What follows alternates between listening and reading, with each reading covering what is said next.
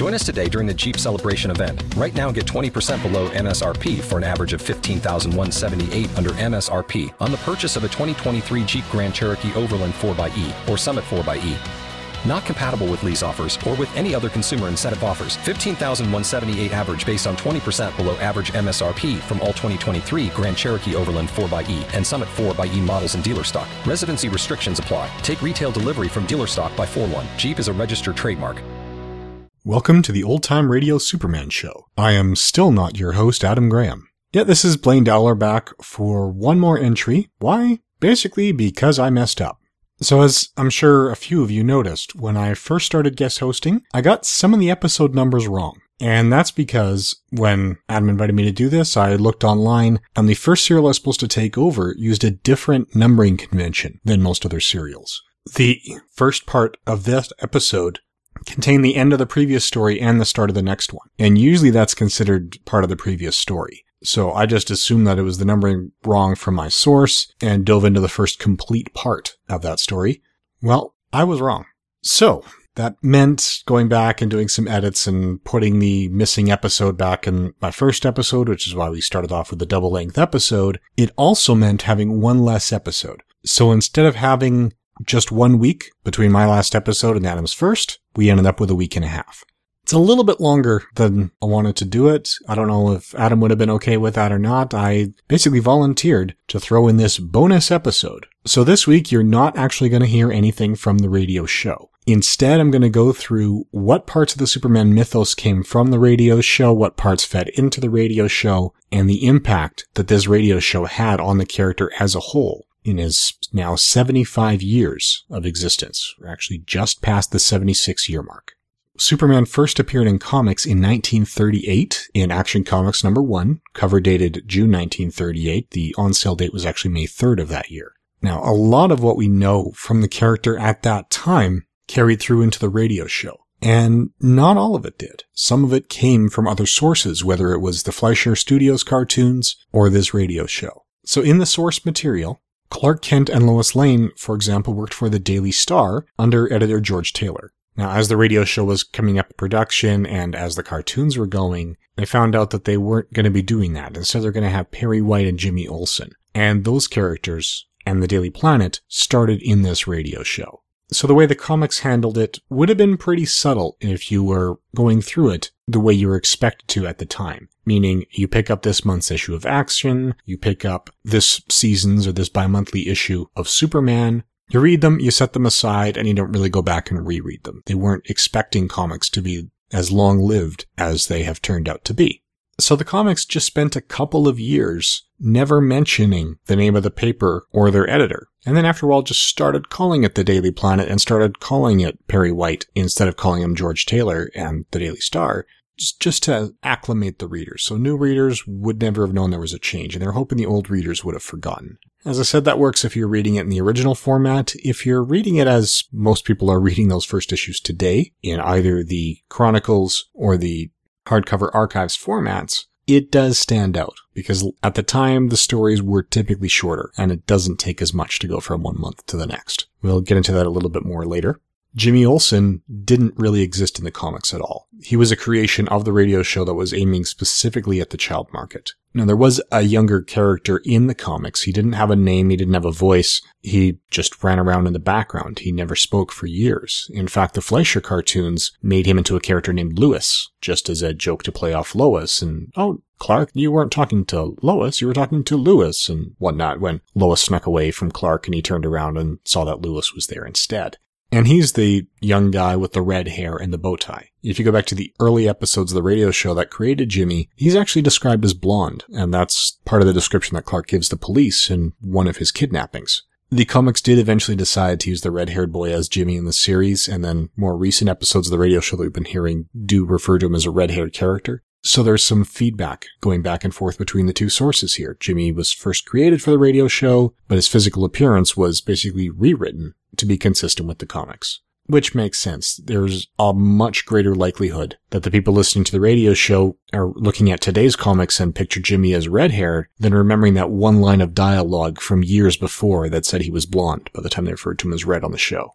Now, the original comic Superman's power set wasn't as developed. It's more like what we have here on the radio, where he's got the strength, the high durability or close to invulnerability. He's got the X-ray vision. Originally, he couldn't fly in the comics. That's something he's been doing from the start in the radio show, so that was the first place audiences saw it. It was actually produced first for the Fleischer cartoons. When they were doing the animation, they realized that just leaping from building to building looked fairly lame. And because of the production scales, they were able to correct that and get permission to make Superman fly in the cartoons. So the radio show people knew that was coming, and that's why Superman has been flying on the radio pretty much from the start. Now, unfortunately, the Fleischer Studios only produced nine cartoons as Fleischer's and is famous due to Paramount's hostile takeover of the company. I highly recommend reading Out of the Inkwell by Richard Fleischer, son of Max and Dave Fleischer, to get that story. It's a great book and there's a lot to that story that's not terribly relevant to the radio show.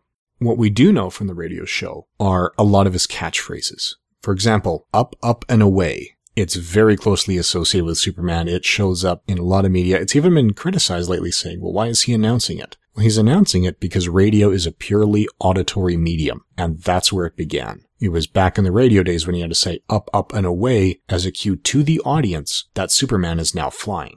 The opening slogans, the faster than a speeding bullet, more powerful than a locomotive, able to leap tall buildings in a single bound. That was first written and recorded for the radio show as well. It was incorporated into the cartoons because of their production schedule, so there was a little bit of feedback going on with the flight and with that intro. But that was first written for this as well. One of the other major things that came out early on with Superman was his adoption. If you go back to Action Comics number one, They'll say that Superman was raised in an orphanage after his crashed rocket was found by a passing motorist and the baby was just dropped off. And all of the orphanage staff knew about baby Clark Kent's incredible abilities. Makes it a little bit difficult to explain why the world never figured out his secret identity. That was revised a little bit in Superman number one, where they named the passing motorists as the Kents. His mother's name Mary, his father has no name at that point. And even then, they didn't really adopt him so much as periodically check in on him. It was the radio show that really fixed a lot of the story logic issues with this. So the radio show actually had two different origins for Superman, one of which we've been able to hear because that one was preserved. That goes right back to the beginning. That was the pre-war era on the original network. And in that one, Superman arrives on Earth as a fully grown adult, and he encounters two people and these two people are quite happy to explain the way things work. They help him pick out a name and he sort of establishes with them, yeah, this is, I'm going to be Clark Kent. Thankfully, those two were noble citizens who respected their vow of secrecy, so we didn't hear from them. Unlike the TV show, he didn't just drop them off at the precarious peak of a mountain and fly away and watch them die and laugh about it. So later on, the series dropped off its original network and came back to the air during wartime. And as Adam has said in detail before, during wartime, the records that they were using to try and retain the shows were stored on glass instead of aluminum. The aluminum was being used for the, the air support in World War II, and the glass records, as we would sort of expect, simply didn't have the durability to last to these days.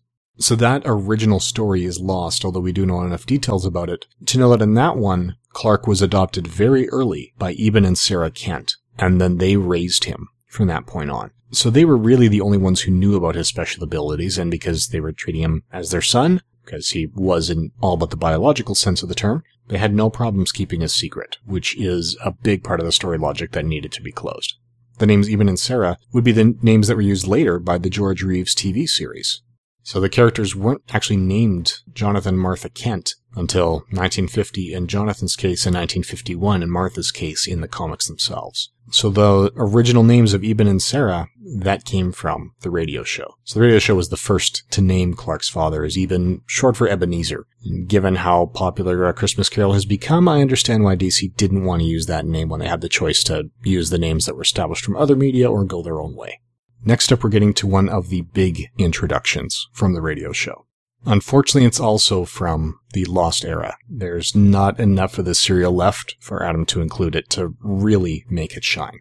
In June of 1943, they ran a serial called The Meteor from Krypton that introduced kryptonite for the first time ever. And this wasn't done for the sake of story so much as for the sake of the voice actor. Bud Collyer wanted to take vacations, and he had every right to, but the show was popular enough that they didn't want to send it into reruns. So that's where they came up with the idea of kryptonite, the leftover materials from his home planet of Krypton, and when he was exposed to them, it would weaken Superman. So for the duration of Bud Collyer's vacation, Bud Collyer didn't actually record Superman. They had somebody else in the studio moaning into the microphone, while Superman's friends and coworkers were the ones who actually went out and solved the mystery and saved him from the kryptonite and so forth. Kryptonite wouldn't make its first appearance in the comics until Superman issue 61, cover dated November 1949, which is quite a ways down the road.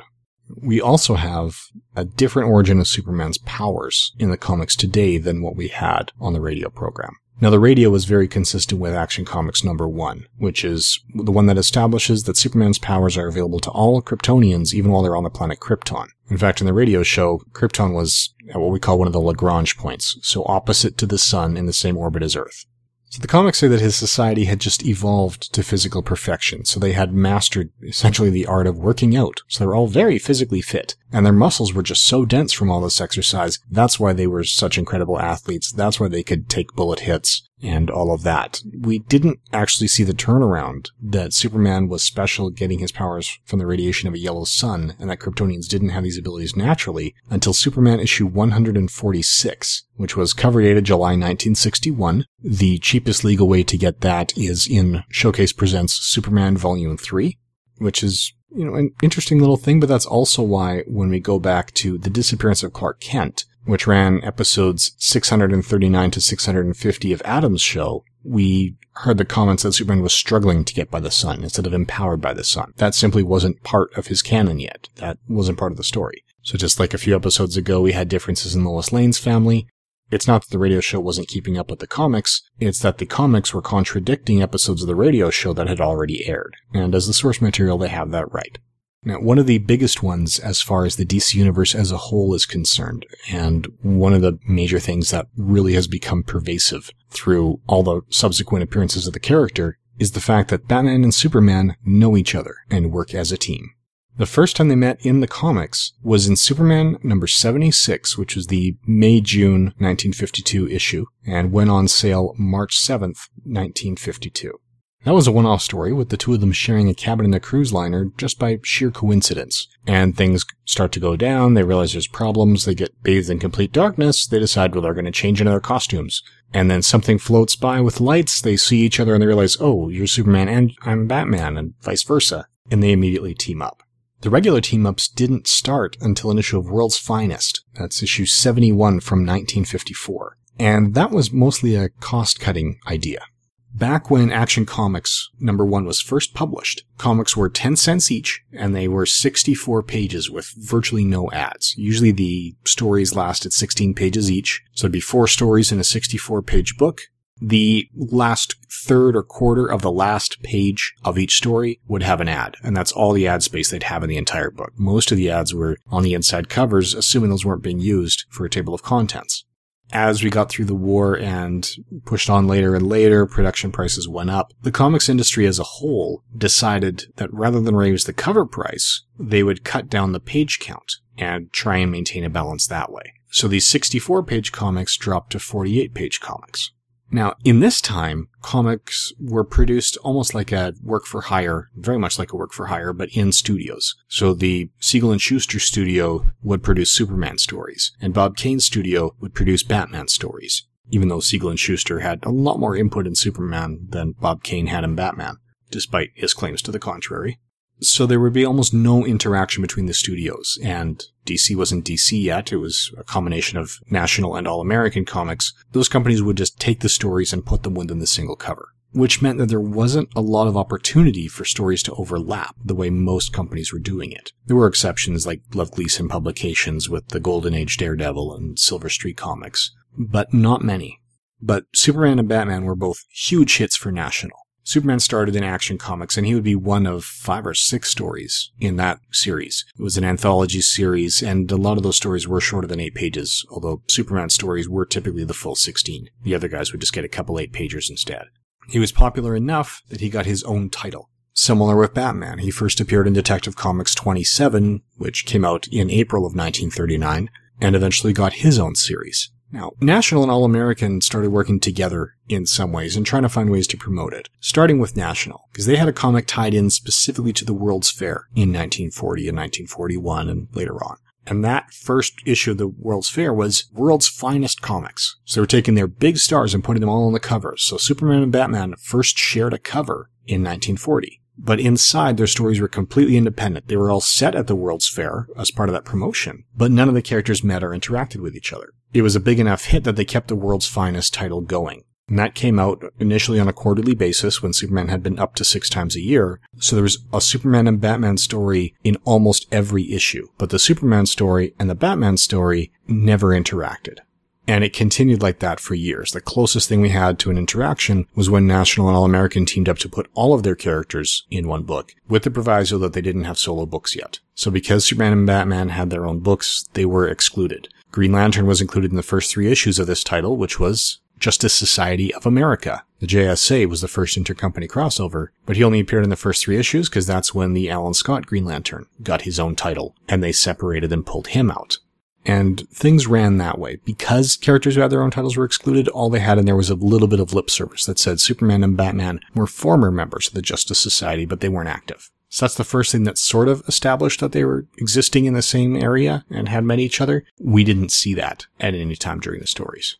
It wasn't until 1954 that Superman and Batman actually joined forces in the same story for a second time and started doing it on a regular basis. And again, that was in World's Finest issue 71 the comics industry was still trying to hang on to that 10 cent cover price. So the issue count had dropped from 64 to 48 to 32 pages. And because of publication technology, you really have to take it 16 pages at a time. So it was going to be virtually impossible to make the books any smaller than 32 pages. But the problem is that World's Finest was a showcase of all of DC's starring characters. And Batman and Superman were two of the three superheroes that really survived the crash with, you know, the Wertham trials and all of that stuff. They didn't want to part with either of them. They were the big sellers, but they didn't want to part with anyone else either. So they had to find a way to jam them all into one book. And that's where the idea of having regular team ups between Superman and Batman came from.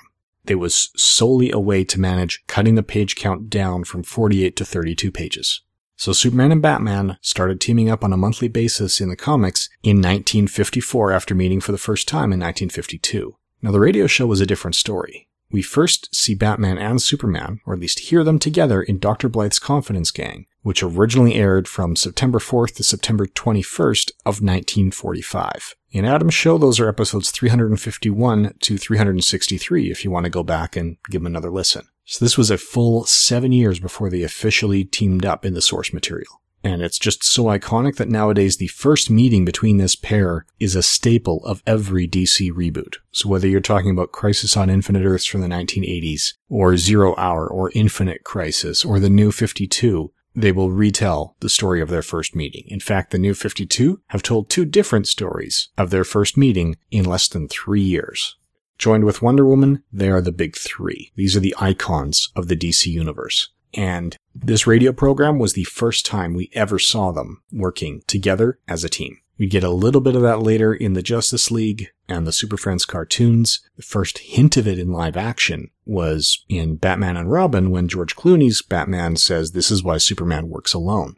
And it won't be until Batman v Superman Dawn of Justice that we actually see them together. Now, as great as Batman is, and how nice the sales of DC, of Detective Comics were when DC first became DC, Superman is still the cornerstone of the DC universe. And a lot of that is because of this radio show and the Fleischer Studios cartoons that were just able to reach out to all the markets and bring it all together. It's the producers of the radio show who launched the George Reeves TV series. That series wouldn't exist without the radio. They were just aiming to go to a new medium. And that's the way they did it. Sadly, Batman didn't get his own full-time radio show. He just had one episode that first aired and only aired in 1950. It was a pilot that didn't take off. So this is one area where Superman is clearly ruling the roost.